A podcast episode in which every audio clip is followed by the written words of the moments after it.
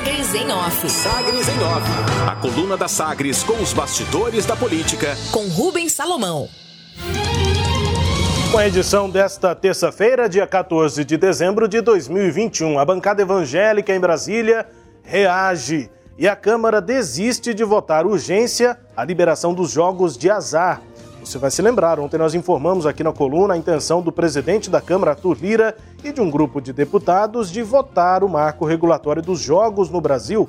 O projeto de lei de 1991, que já está tramitando há 30 anos e prevê a regulamentação, a liberação de jogos como bingo, ca é, caça-níquel, cassinos e jogo do bicho. Pois é, deputados da Frente Parlamentar Evangélica reagiram ontem à tentativa de votar a matéria na Câmara é, e, além da promessa de obstrução, as lideranças religiosas pediram que o presidente Arthur Lira, do PP de Alagoas, retire o tema da pauta. Na prática, o pedido estava na pauta do dia, mas foi retirado por falta de quórum.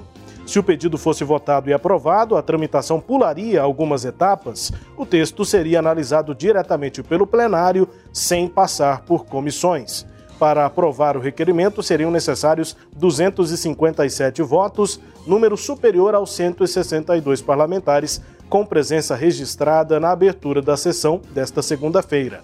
A Frente Parlamentar Evangélica tem 107 deputados. O grupo de trabalho que debateu a proposta nos últimos três meses apresentou uma primeira versão do parecer na sexta-feira e o coordenador do grupo de trabalho, deputado Bacelar, do Podemos da Bahia, afirmou que a intenção é votar o projeto em plenário ainda nesta semana. Após a votação de um requerimento de urgência, o deputado Felipe Carreiras, do PSB de Pernambuco, será o relator. E no protesto aí da bancada evangélica, o líder da Frente Parlamentar Evangélica, o deputado Cezinha de Madureira, do PSD de São Paulo, prometeu que o grupo vai entrar em obstrução para evitar que o texto seja aprovado.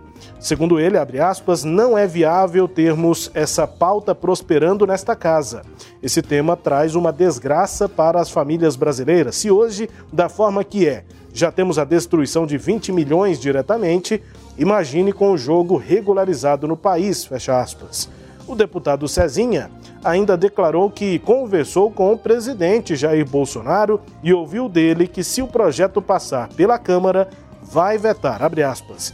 Quando conversei com o presidente sobre o assunto para ver qual seria a postura dele, se o assunto fosse pautado, ele disse: Cezinha, vocês têm que derrubar isso na Câmara. Se caso vier a ser aprovado, eu vou ter que vetar, fecha aspas, relatou Cezinha sobre a conversa com Bolsonaro. Crime eleitoral. O Tribunal Superior Eleitoral, TSE, condenou o senador Jorge Cajuru do Podemos pela produção de um informe publicitário com recursos da Câmara Municipal de Goiânia. A condenação, no valor de R$ 31.900, foi aprovada pela maioria do tribunal e divulgada pelo Ministério Público Eleitoral nesta segunda-feira. A produção, feita por Cajuru, e o segundo suplente dele, Milton Mercedes, do Patriota, que também era vereador. E o Partido Patriota também foi condenado a multa de mesmo valor, 31.900. Não há primeiro suplente na chapa de Cajuru desde o óbito, né, a morte de Benjamin Bezé. A maioria do tribunal acolheu então o recurso do Ministério Público Eleitoral que pediu a condenação de Cajuru por abuso de poder político e o pagamento da multa, segundo a representação, o então pré-candidato ao Senado utilizou bens móveis e de serviços do setor de gráfica da Câmara Municipal de Goiânia para a impressão de 990 cópias do informe publicitário intitulado Cajuru, diferente de todos, pré-candidato a Senado, propostas por Goiás e pelo Brasil. Esse era o texto, com a impressão, portanto, na Câmara, considerada abuso de poder político pelo Tribunal Superior Eleitoral. E comparação: o presidente estadual do MDB, Daniel Vilela, comparou a atual gestão de Ronaldo Caiado aos primeiros anos de seu pai, Maguito Vilela, à frente da Prefeitura de Aparecida de Goiânia, entre os anos de 2008 e 2012. A declaração de Daniel foi dada durante a abertura do mutirão Iris Rezende neste último fim de semana.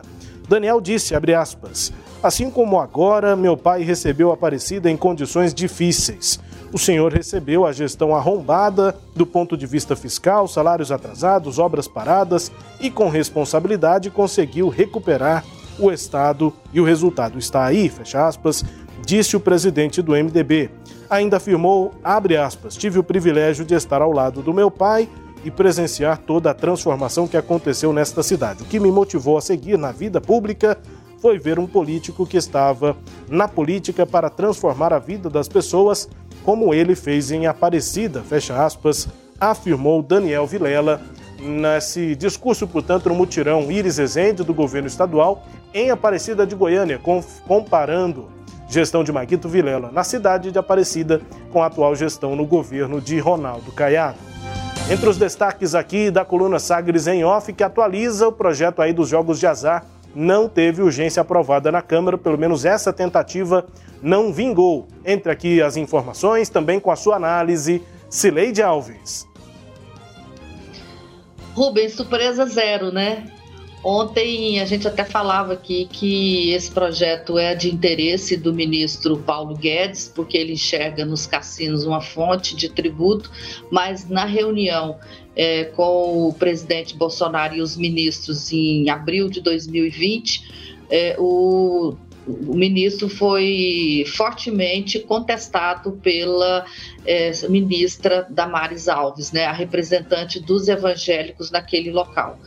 É, então, essa reação dos evangélicos lá na, no Congresso agora, eu acho que espelha essa preocupação desse segmento que vem sendo é, sustentando, melhor dizendo, a paralisação da discussão desse projeto no Congresso Nacional. Ontem eu dizia que se o projeto está parado há 30 anos, não é meramente por uma questão burocrática né, é porque há segmentos relevantes que não se interessam pela sua votação.